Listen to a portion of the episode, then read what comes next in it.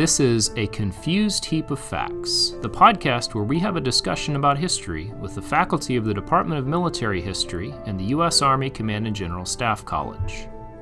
The views expressed in this podcast are those of the participants and do not necessarily reflect the official policy or position of the Department of the Army, Department of Defense, or U.S. government.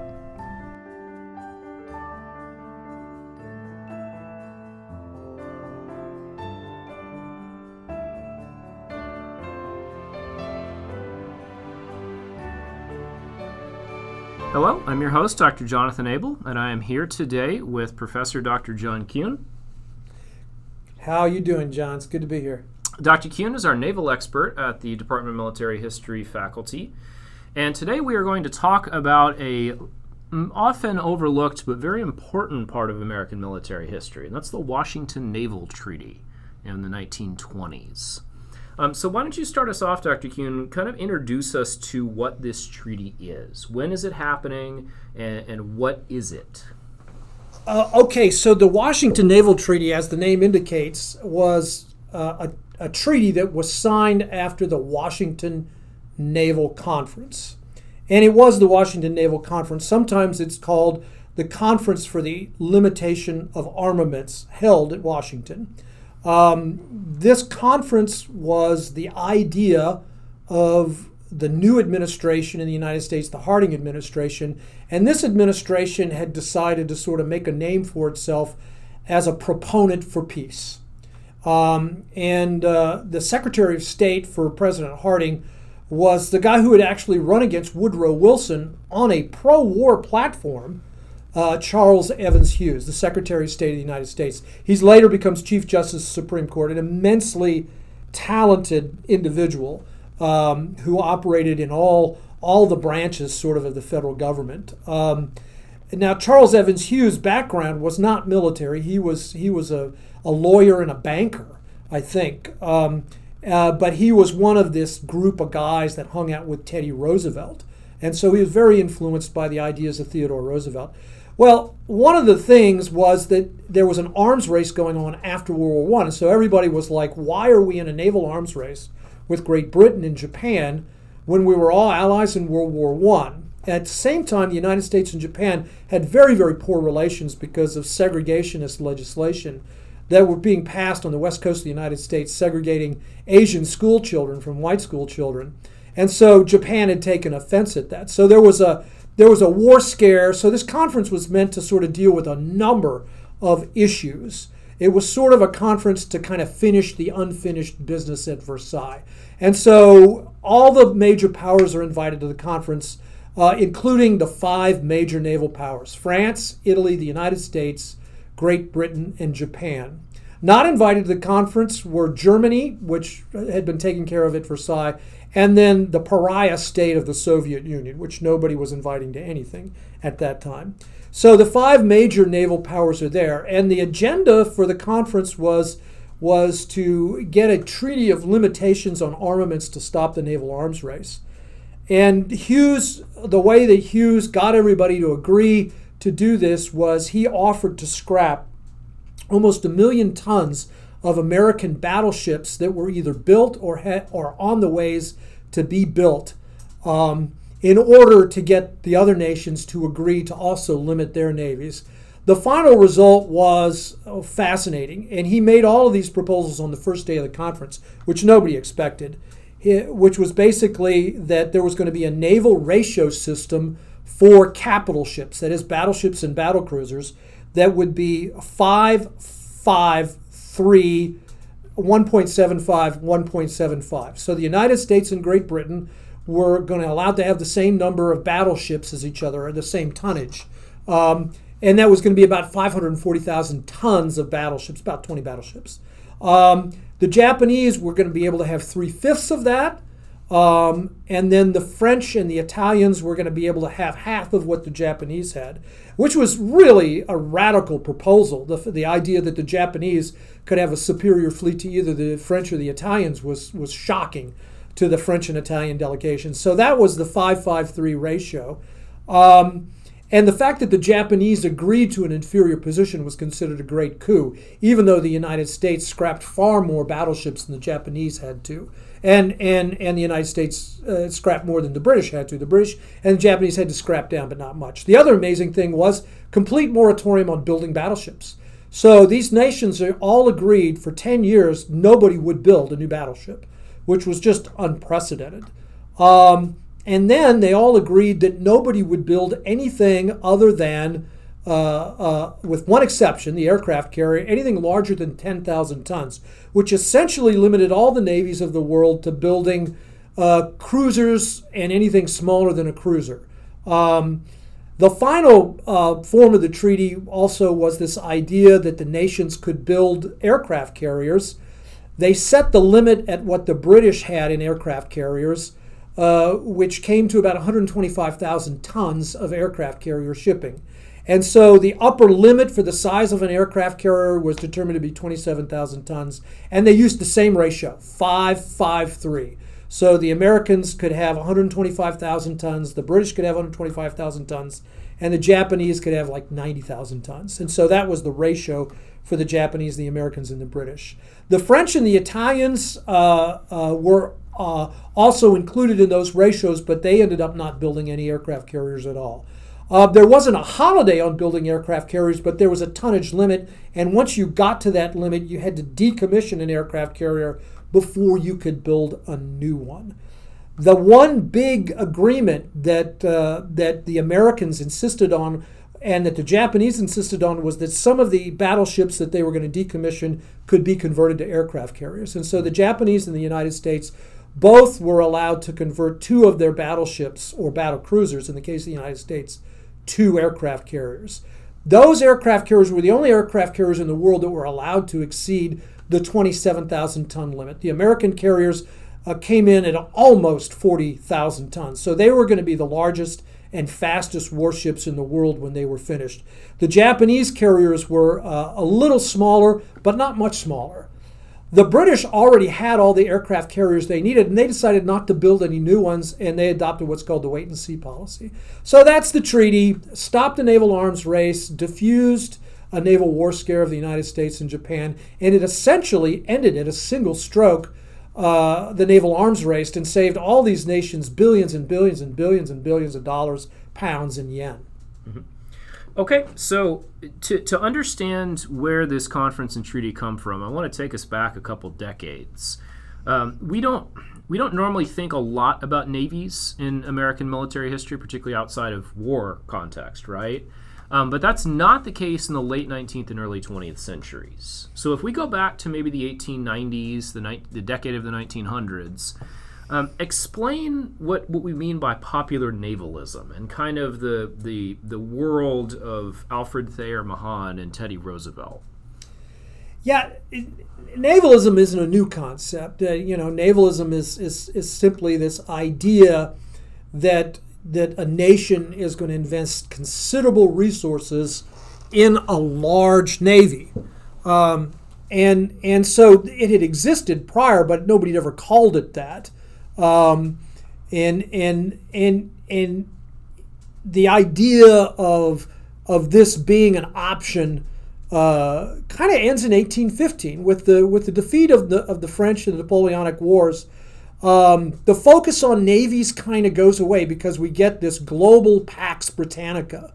And the Royal Navy, the only country that's really a navalist power in this period, to any degree, although the French kind of pretend to be one, uh, will be will be the the the Royal Navy and and and the Empire. And I'm not going to call it the nation, uh, the Empire of Great Britain. And Britain needs a navy because she has an empire. And of course, she has an empire because she had a navy. So it's sort of this circular logic right. that exists. And, and, and people who criticize navalism have always kind of pointed that out that, that, you know, well, you don't need a navy if you don't have an empire, you know. So if you don't have an empire, you know, why do you need a navy? And so, and that was always kind of the case in the United States. But the popular imagination is captured by the idea of sea power at the end of the Pax Britannica. And so my explanation for the popularity of navalism has to do with how the popular imagination is captured by naval power. And a lot of this has to do with the end of what we would call the frontier period in American history. The Americans had kind of run out of frontiers. And so now their frontiers were the Atlantic Ocean, the Gulf of Mexico, and the Pacific Ocean. And so the Americans start to think about naval power. Now, they don't go to it immediately, but they're helped along by the fact that there is this group of naval reformers who are arguing that the United States needs a much bigger navy than it has. The United States Navy in, eight, in the 1880s is, is, is a third rank, maybe at the bottom of the second rank of naval powers.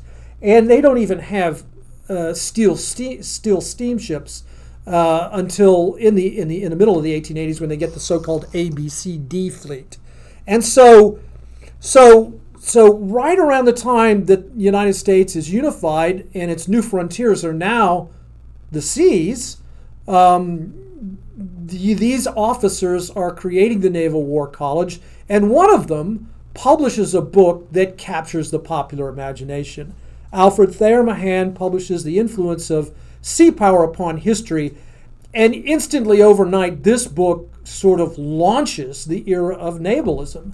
Um, it's not the only thing contributing to it. I think technology plays a big role as people realize how important sea power is to the expanding global economy and and empires and colonies, more and more people start to see the importance of having a navy, particularly. Right. It's also an age of popular science. It's an age of popular science, and you know, there's nothing more scientific than a modern warship. It's got steam propulsion. It's a machine, and you know, a wooden sailing ship is a machine but a steamship is a machine of another order. It's a system of machines. And it looks like modernity. It looks like modernity. It absolutely does. I mean, Henry Adams, he writes this wonderful article, uh, chapter in his autobiography uh, about going to one of these scientific fairs and and you know and and and sleeping, you know, next to Foucault's pendulum. You know, I mean, it's it's so there's this fascination with science. You've got Jules Verne, you've got H.G. Wells,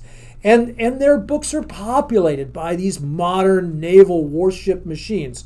So it's not just Mahan, but popular fiction is emphasizing these machines. And so, in the same way that the airplane will capture the popular imagination, uh, modern warships and modern weapons of war like torpedoes and submarines and and, and long range uh, rifled artillery at sea, they're all capturing the public imagination. And so I think this is kind of where it all comes from. Um, at the same time, everybody else is sort of jockeying for position as, as sort of the, the end of the Pax Britannica is coming about.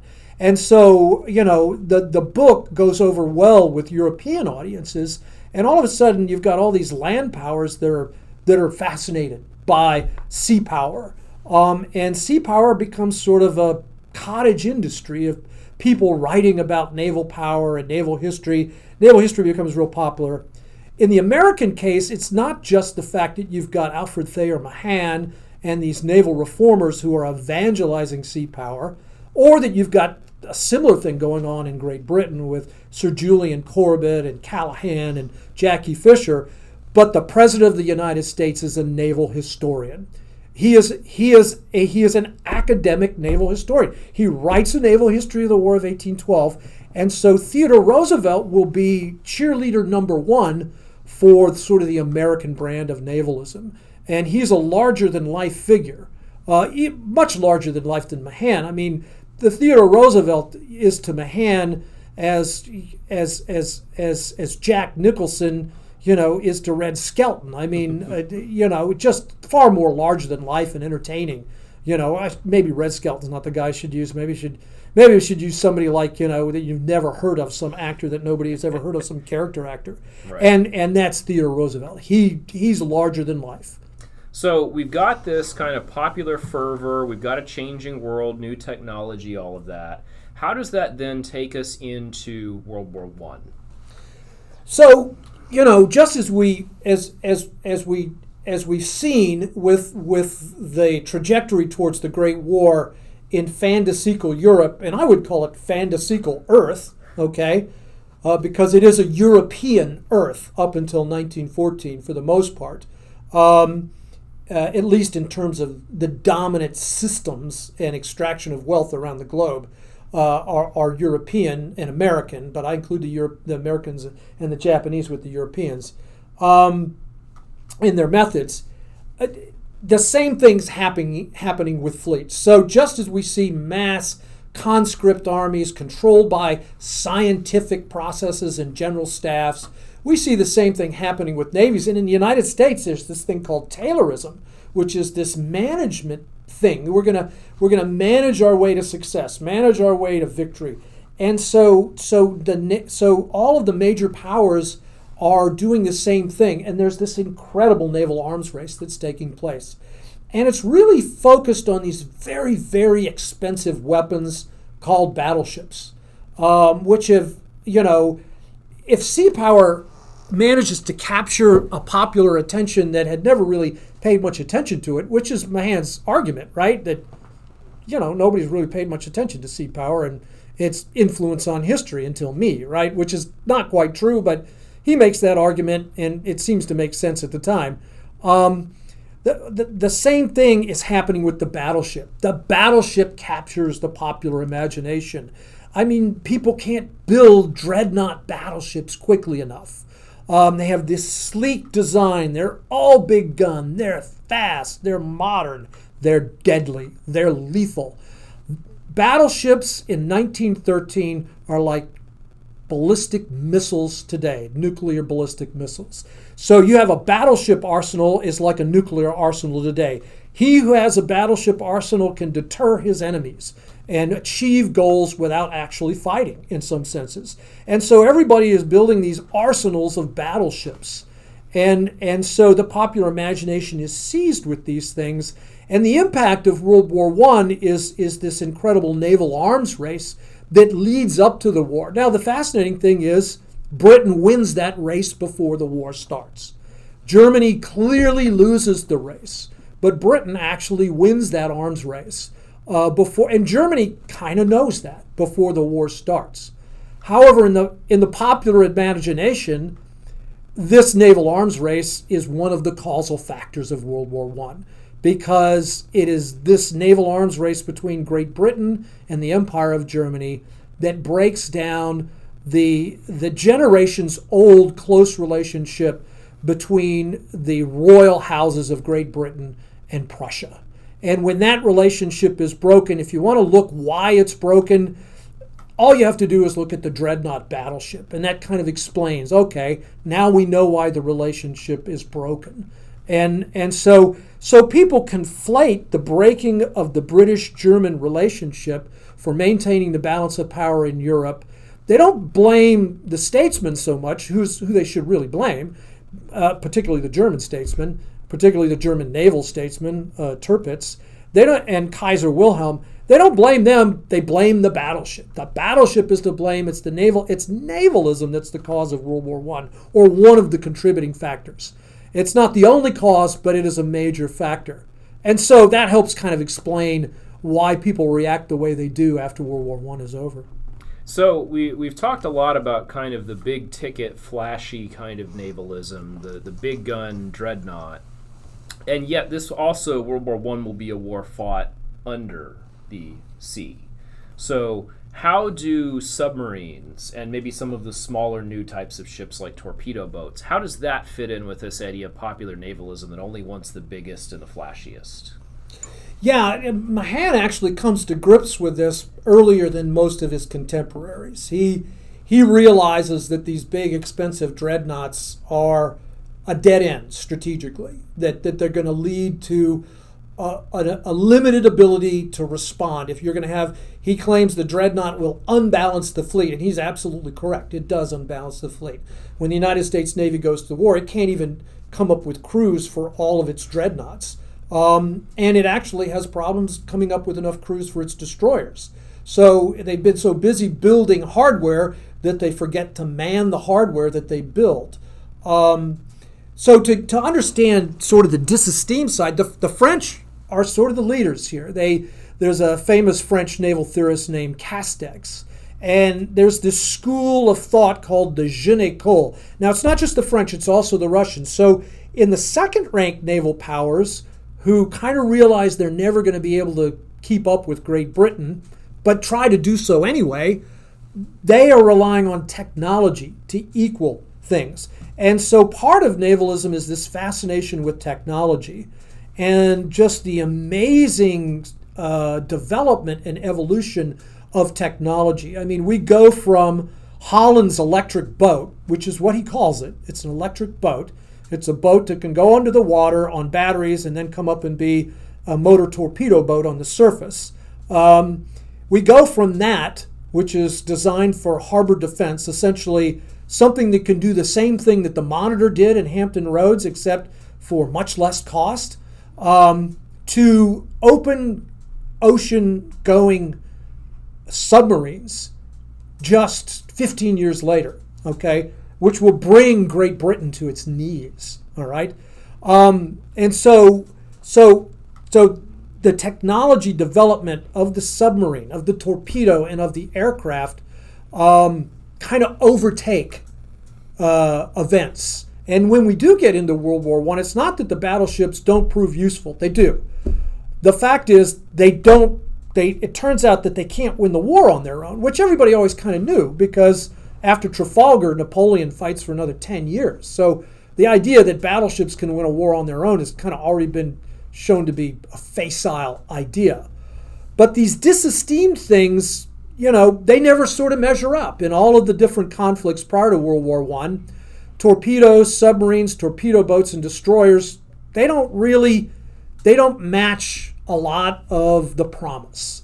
Uh, we'll, we'll see the Japanese try to do torpedo attacks in the Russo-Japanese War, and and you know like three torpedoes out of 80 torpedoes will actually hit the target or five torpedoes will hit the target and only one will explode.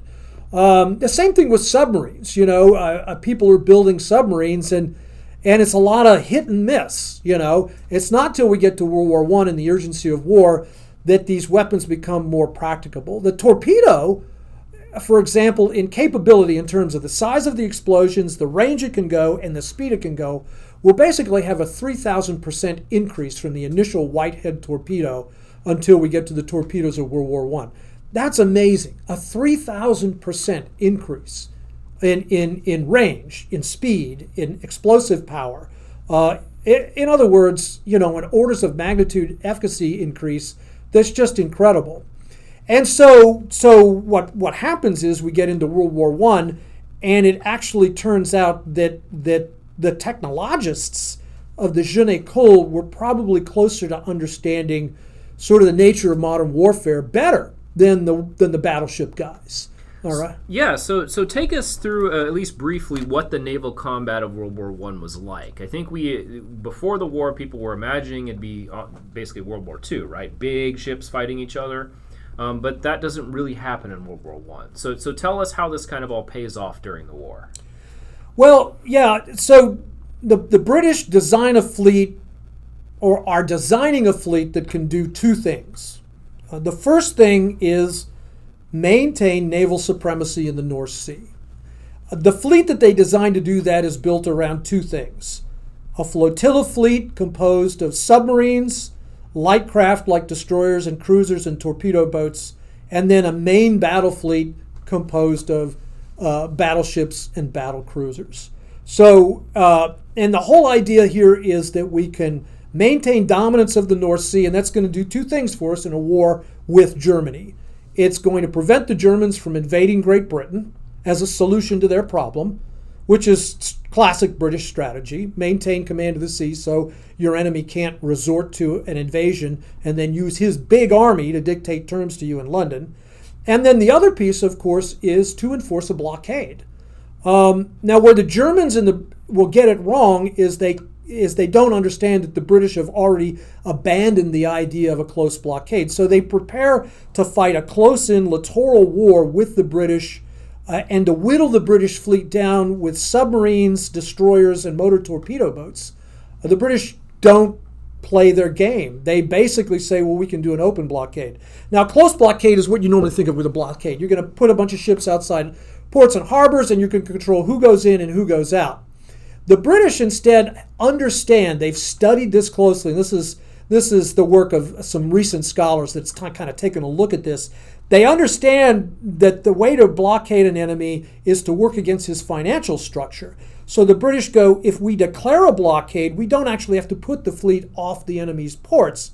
All we have to do is threaten the neutral shipping and say, well, you know, you have to check in with us before you go there. And what they find is because Great Britain commands the seas around the North Sea, the neutral shipping will automatically defer to the British desires. So the British actually are able to achieve the blockade without much fighting. So this almost sounds like a transition point from mercantilism to modern sanctions. Right. So it's more like so the open blockade that the British are doing is more like modern sanctions.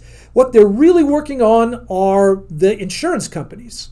Um, and again, the fascinating thing here is they hold all the cards because most of the maritime insurance companies are British. Like Lloyd's. Yeah. And so these insurance companies refuse to write insurance policies for shipping that doesn't adhere to the blockade. And so and now this is going to punish some neutral nations like the Dutch, uh, who it wasn't intended to punish, but oh well, fortunes of war. But absolutely. So this is sort of that transition from mercantilism to sort of the global system. So so in the one case, the, the British don't have to waste time uh, and risk their ships as much maintaining this open blockade. The only way the Germans can can break this is to essentially challenge British command of the sea um, and and and obtain control of the North Sea. And and they're able, able to do it. The one time they really give it a go is at Jutland. And, and Jutland's not about winning a battle in one day, but it's about whittling the British fleet down over time. And the result of Jutland is that the German fleet is whittled down more than the British fleet is. So the British, so it's the status quo, except the situation is worse for the Germans and better for the British. So Jutland is an operational victory for the British. At the same time, the Germans have already discovered the asymmetric approach with submarines. They've they've realized we can conduct a car, we can blockade Britain with submarines and torpedoes. And so, a lot of the naval combat that we're going to see in this war, other than sort of Jutland, uh, is going to be revolved. Now, there in the first year of the war, there's the classic uh, sort of let's hunt down the commerce raiders that the Germans have running around, and the British have another fleet to do that of light forces of cruisers and battle cruisers, and that fleet is almost perfectly designed to do that, and it does it well. So that by the time we get to 1915, the naval combat is pretty much now focused entirely in the Mediterranean and the North Sea. Um, and much of this is going to be small stuff, what we would call Kleinkrieg, right? Torpedo boats challenging each other at the naval barrage in the English Channel, and then anti submarine warfare and submarine warfare. And the British had, hadn't put any effort into protecting their merchant fleet since the Napoleonic Wars. So they had to relearn all the lessons that they had learned in the Napoleonic Wars about escorted convoys. And eventually, that's what they do to defeat the U boat. The fact that it takes them so very long to do that is, is a fascinating topic that's been dealt with. But uh, so, so the, the naval combat in World War I is often very dreary. I mean, it consists of long periods of just boredom either in a, in a seaplane or on a destroyer, uh, kind of sitting around until you hear an explosion or you see a submarine on the surface. And then it gets real exciting for a couple minutes, and then all the excitement dies out. What's the great German movie that captured that in World War II? Is it Das Boot? Das Boot, yeah. Yeah. Yeah. So all this boredom interspersed with moments of terror. So, you know, about 5% terror and 95% boredom or sleep as we used to say in the Navy, you know, the cruise is only half as long if, if you if, if you if you sleep and eat. And so uh, the cruise is only three months long, and the other three months you're sleeping and you're eating. Right. So yeah, so that's kind of naval warfare, and it's not any different in World War One. Uh, the sort of the high adventure piece of it is uh, very interspersed. Uh, uh, you know, many people don't see any combat at all. It's they, you know, but the fact that there's no combat doesn't mean they're not performing a useful military mission. Uh, for the for the battles against the U-boat, you know, the whole idea here is how do we kill submarines? And initially, the British go with the classic method of let's hunt them down in the open seas. The, there's the technology doesn't exist to hunt submarines in the open oceans. Right. There's no sonar or anything yet. No sonar. They use hydrophones. They listen. Well, the problem for listening for submarines is ships are noisy. And if you're in the shipping lanes, so you're going to hunt for submarines in the shipping lanes, right? Well, what's the problem in the shipping? Well, you've got ships in the shipping lane, and so all their propeller noise is in the water. And so you're hearing all this noise and trying to figure out what's a submarine. I think the British only ever attack one submarine in the open ocean using this method. The way to catch submarines is to bait the trap. The trap is the convoy escorted by destroyers. And so if the submarines got they've got to destroy merchant ships, so they have to come to the convoy. So the way to kill the submarines is to say, okay, well here's all the targets, come get them, big boy, and then to schwack them. Well, that's a military term meaning sink them or attack them right. with your destroyers and and then your airplanes. Air power plays a very big role in the defeat of the German submarines in in, in World War One. In World War One. So we now have had our, our Great War, um, kind of the culmination in many ways of the pre-war popular movements. We have dealt with, as as you said earlier, we've dealt with Germany. We've also dealt with you know Austria-Hungary, but that's not really part of the story. Now these powers that won the war have to figure out where to go from here. So we're entering the interwar years. Wilson fails at getting the United States to sign on to the Treaty of Versailles, the League of Nations. He, he obviously has health problems. We're bringing in a new Republican administration under Harding, as you said. So, how is the Harding foreign policy different from Wilson's? That's a really good question. Because, um, because you know, at first when you look at it, you go, well, Harding essentially adopts Wilson's approach with international agreements. Uh, the thing here, though, is the United States is in control. So this is a U.S. dominated system. Uh, it's not completely dominated by the United States, but the United States basically says this naval treaty system that we want to implement that's going to free up all this money for peaceful purposes and turn swords into plowshares, we're gonna we're gonna be one of the controllers of it.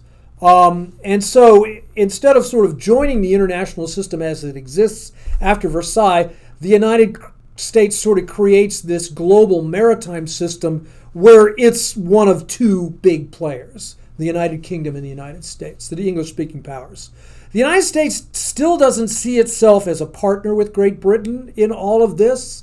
Uh, it kind of maintains that, you know, uh, separate but equal, you know, to, to, use a well worn phrase, of it. Although inside the British and the American navies, they both see the future of naval warfare in the Pacific. They really don't see it in Europe and European waters because they feel Germany's completely been eliminated as a competitor.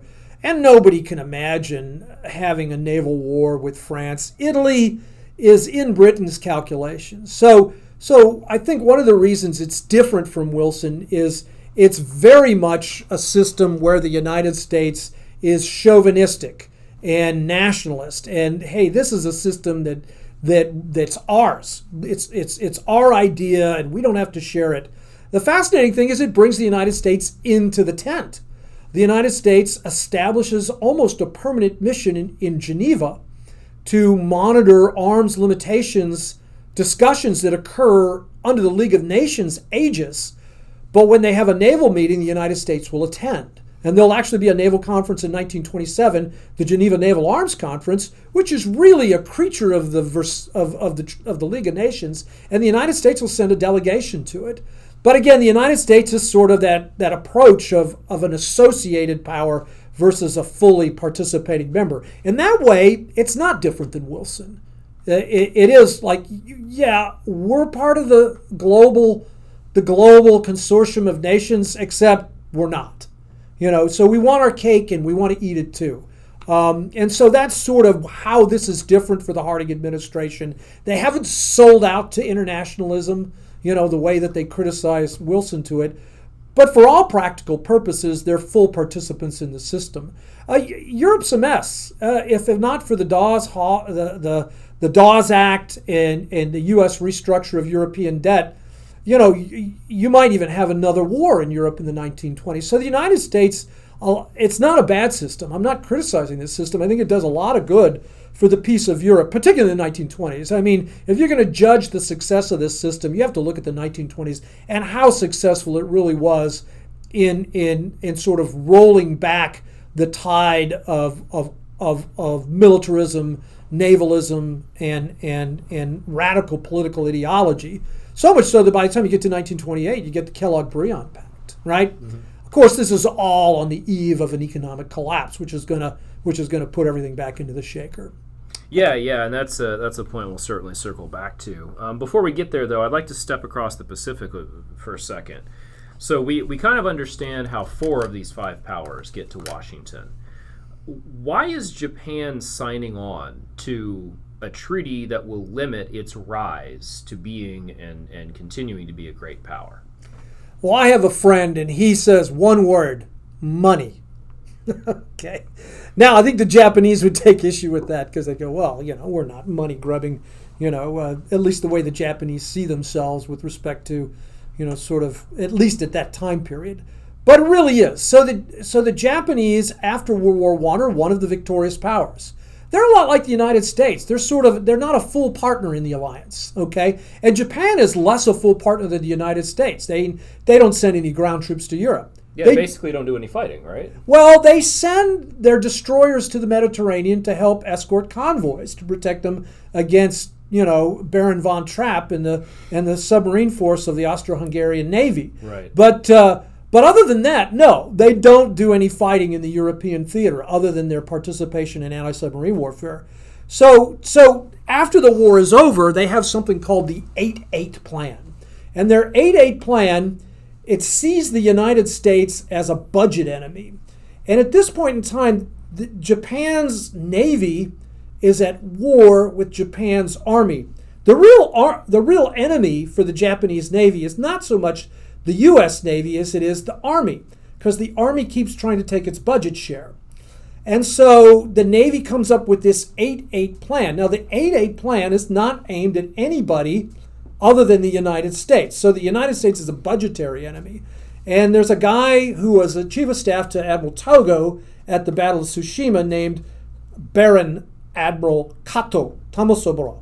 And Kato, Admiral Kato, um, comes up with the 8 8 plan. Eight battleships and eight battle cruisers. Because they see that the United States has passed this Building Act in 1916, the 1916 Naval Act, and, this is their way to now this is all they can afford to build all right? But again it capture again we're capturing the popular imagination right uh, previously they'd had the 6-6 plan which was you know six battleships and six armored cruisers. So when we're talking yeah. eight battleships eight armored cruisers how wh- how does that rank with other navies? That would actually make the japanese navy the second most powerful navy in the pacific if the united states has a fleet in the pacific. And we're we're also forgetting in our history that countries like Chile had significant naval power. Right. They had they had significant they had battleships. Right. They had dreadnought battleships in fact. So so uh, so the, this actually vaults the Japanese into the first rank as a naval power of the Pacific, which the Japanese had that was one of their goals, right? Um, and with the British kind of pulling their Pacific Ocean squadrons back to Great Britain prior to World War I, they sort of ceded the Pacific, at least the Western Pacific, to the Japanese. Now, because of the Philippines, so the Philippines and China are the two flies in the ointment here. From the United States standpoint, Japan, Japan is a threat to the Philippines. And, and so if and so they're sort of thinking about this apolitically. All right? We're not concerned with the politics of the situation. We're just concerned the most capable fleet in the Pacific is the Japanese, and if we were the Japanese and we went war with the United States, we seize Guam and the Philippines to prevent the U.S. Navy from having bases in the Western Pacific. And that's called War Plan Orange. Well, the Japanese look at us and they go, we're going to seize the Philippines and Guam if we go to war with the American with the American Navy. And so they sort of have the same counter war plan orange that, that, that we're sort of envisioning.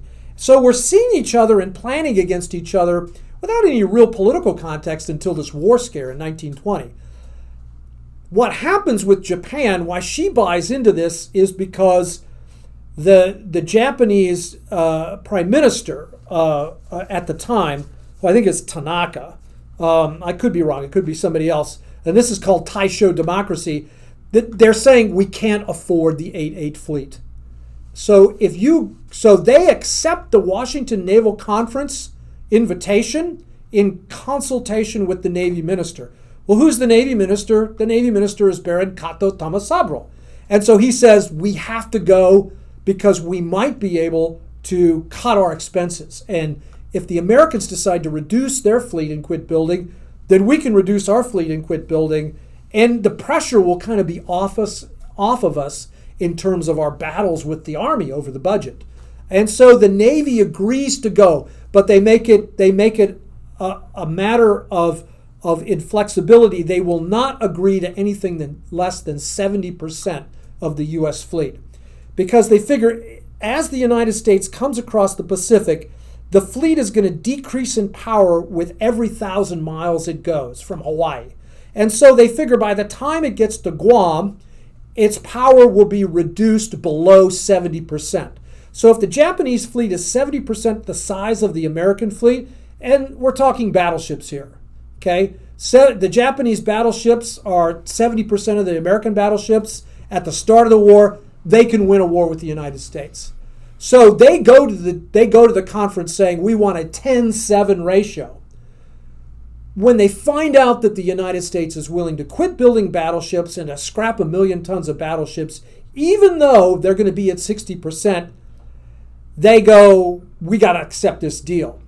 At the same time, the British come in and say, hey, what if we get the Americans to agree to no bases in the Pacific. In other words, they don't really have any built up bases in Guam or the Philippines right now anyway for their fleet. Congress has been very parsi- parsimonious about building up naval infrastructure in the Pacific, which is standard for Congress back then. And, and so Baron Kato goes to the American delegation.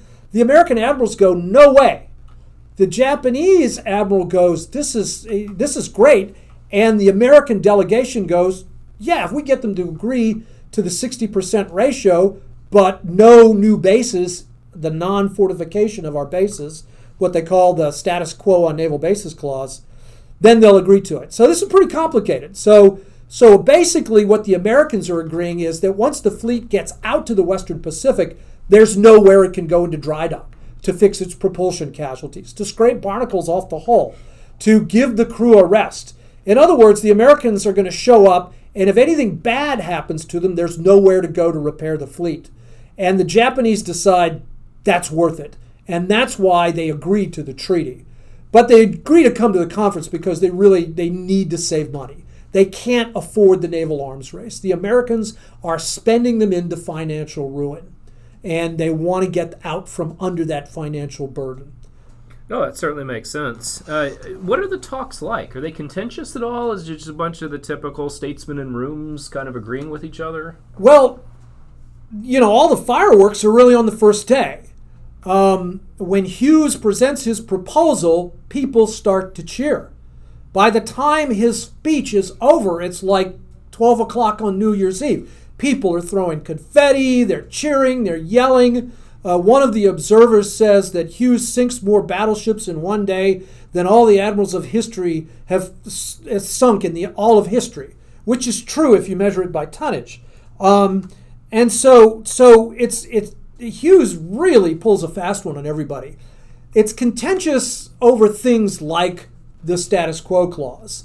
Uh, it, it's contentious kind of outside the conference, but inside the conference, basically everybody's doing damage control how how can we get the best possible out of this out of this proposal that Hughes made without looking like the bad guy who's for warmongering and naval armaments and who's an anti-peace person.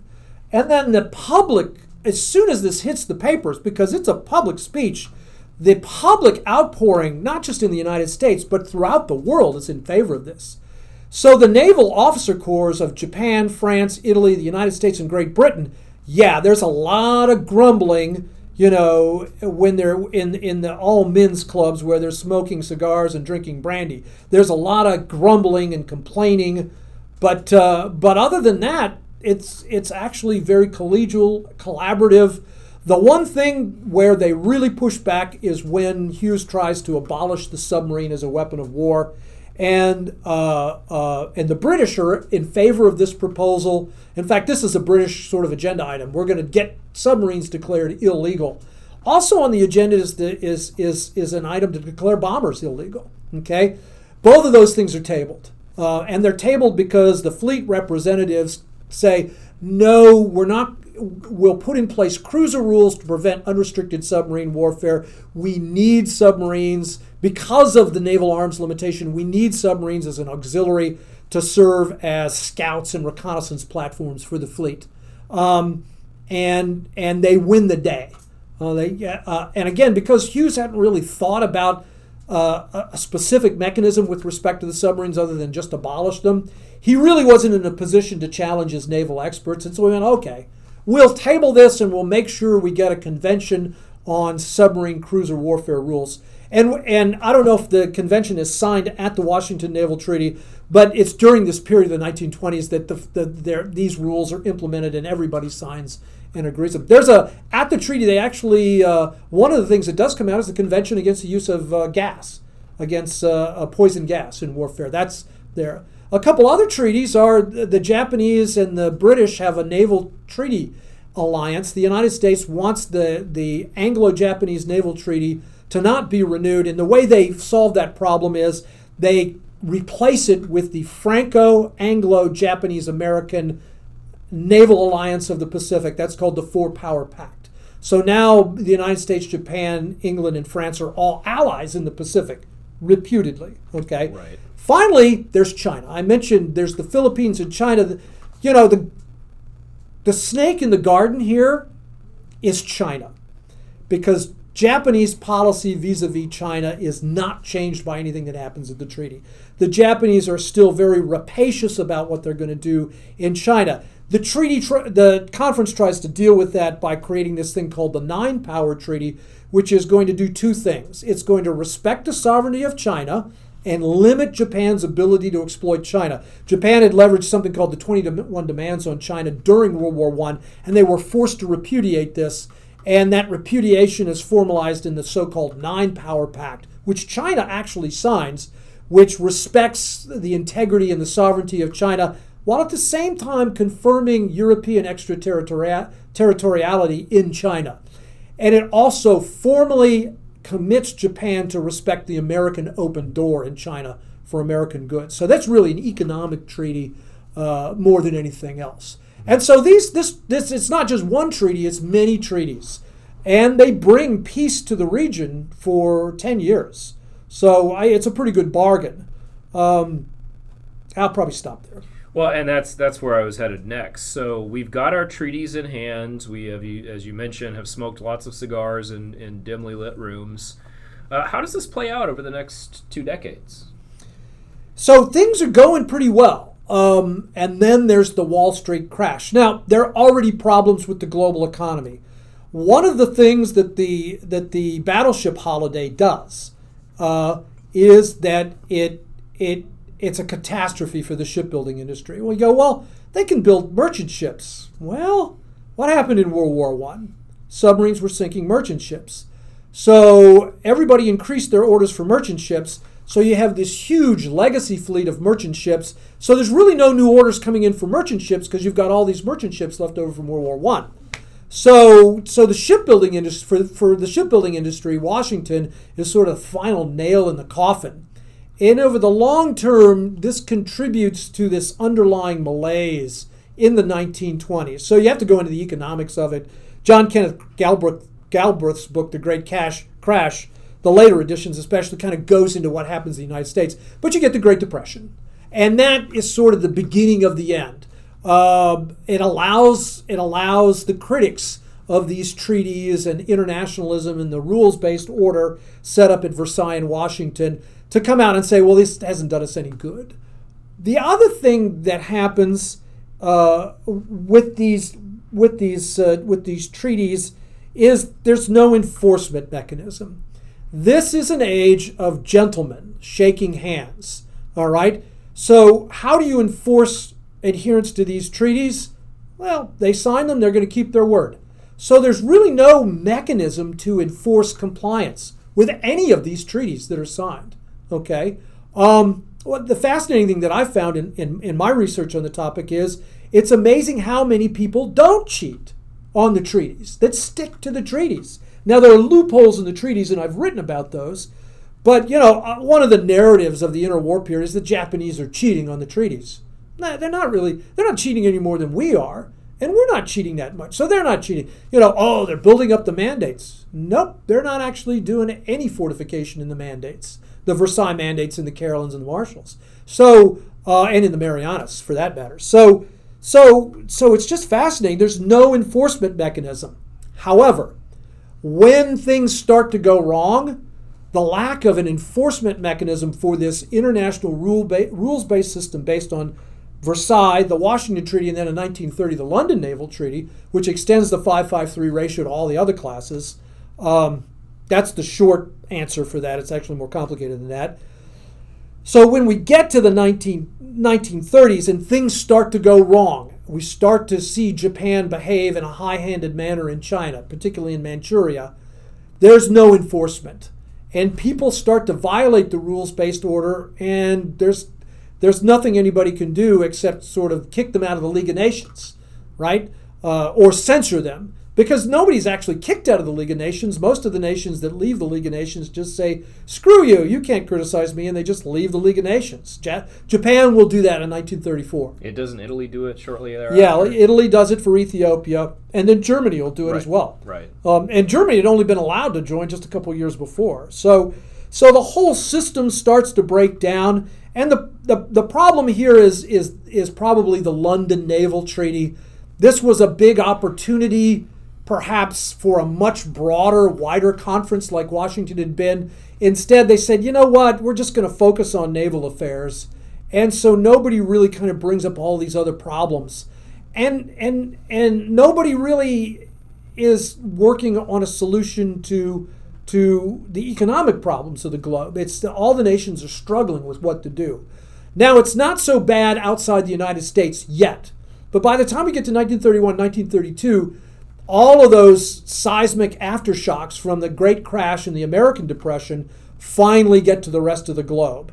And what happens is it causes fascism and militarism to to hit a big rebound. You know, some nations will will will just say, hey, the way to get out of this is just to to rearm and deficit spend. So that's what the Japanese, the Germans, and Italians will all do. Of course, by the time we get to the end of the 1930s, they're out of credit. Um, and so it's either go broke or go to war. Right. And they and most of them decide to go to war. So this is a, a, kind of a case study in maybe the end of the Congress system, if we want to look at it that way, kind of the holdover from the previous century. It's certainly a case study in international cooperation, relations, and diplomacy. Uh, so, what lessons do you think might be learned from this Washington Naval Conference? Well, you know, my big lesson learned is keep trying. Don't give up on international collective security. Um, you're probably going to get more people who want collective security than people who don't want to participate. You know, you know, you, perhaps we live in an age where where people are, are, are more chauvinistic and nationalistic, and and you know revisionist powers and all this kind of thing. But uh, but my big lesson learned is the Washington uh, Naval Treaty was a good start um, and and and and the processes and systems and and treaties that were there were a good start. But these systems have to be maintained, ongoing, and dialogue and conversation has to continue. And at the end of the Cold War, we let this system die. So so it was only in the middle of the Cold War, actually, sort of the end of the beginning of the Cold War, in the 1960s, that we got the system started again. Now, this time it wasn't battleships, it's nuclear weapons, right? But we get the ABM treaty. Uh, we get all of these agreements, the Nuclear Non-Proliferation Agreement. Uh, you know, he who does not have nuclear weapons cannot have nuclear weapons, which is why we have the ongoing crises in North Korea and Iran today. Um, and then this idea of, hey, let's start to limit these things. Maybe we can't reduce them, but we can limit them. And so you'll get SALT 1, SALT 2. Then we can start to reduce them as long as we're talking. And so that whole regime uh, that had its basis in the in, in the Washington Treaty. I, this was diplomatic historians and foreign policy experts going, "Hey, let's try that again," and they do for nuclear weapons, and it works extremely well in preventing nuclear war during the Cold War, and certainly for the first part of the Cold War period, it's very successful. But these systems require care and feeding and nurture. And if you don't do that and you begin to sort of let them decay and devolve, then you're at where where where you could be at, you know, where people are, are abrogating treaties, they're failing to do this. And and I, I and I know, you know, if you look if you look at 2010 or 2015 or 2020 and you kind of go forward in time, you'll see Russia and the United States sort of shedding their participation in these agreements. Um, that it's not really a good idea to do. Um, so I, you know, my personal feeling is we sort of missed a big opportunity to celebrate Washington by in 2021 maybe having another arms limitation conference in Washington. Uh, you know, my own feeling is, you know, 2021 is probably late. All right, it's never too late. But you know, ideally, you know, if if if if I could go back into a time machine, and and I I would say, you know, we probably should have been doing this while we were very strong. Arms limitation works best and is, is best initiated by a very strong actor. After World War I, the United States could essentially dictate terms. It was very generous in the terms it dictated. But, uh, but arms limitation is harder to do between equals than it is between those who are unequal. And so, one reason it's kind of difficult to get back on the bus and get this system going again is because of the, the, the, the, relativities of power are more equal. Now, that might sound odd, it might seem counterintuitive. They would think they'd be more likely to do that. But no, actually, arms limitation works better when one side is stronger than the other. Okay? As long as the one side is your side. Okay? You know, so from an American standpoint, if the Western liberal order is the stronger side, then it should initiate care and feeding of the system while it's strong. That did not happen uh, in the Cold War era as effectively as it might have happened. I think we did. A, I think uh, the world order did a good job in the 1990s, but the whole thing sort of degraded. And then, uh, of course, after the attack on the World Trade Centers, the world's sort of focus got got focused off of arms limitation and arms reductions by this whole idea of a war on terror. And the terror was what was really threatening the stability of the world system. Uh, and of course, now we know nuclear weapons still threaten that stability, and that's something we have to deal with. This has been a fascinating discussion. Dr. Kuehn, thank you. Thank you, John. It's a pleasure. If you like this episode, please make sure to check out our other podcast, Broad Gauge Gossips where we talk to members of the Department of Military History faculty so you can get to know them.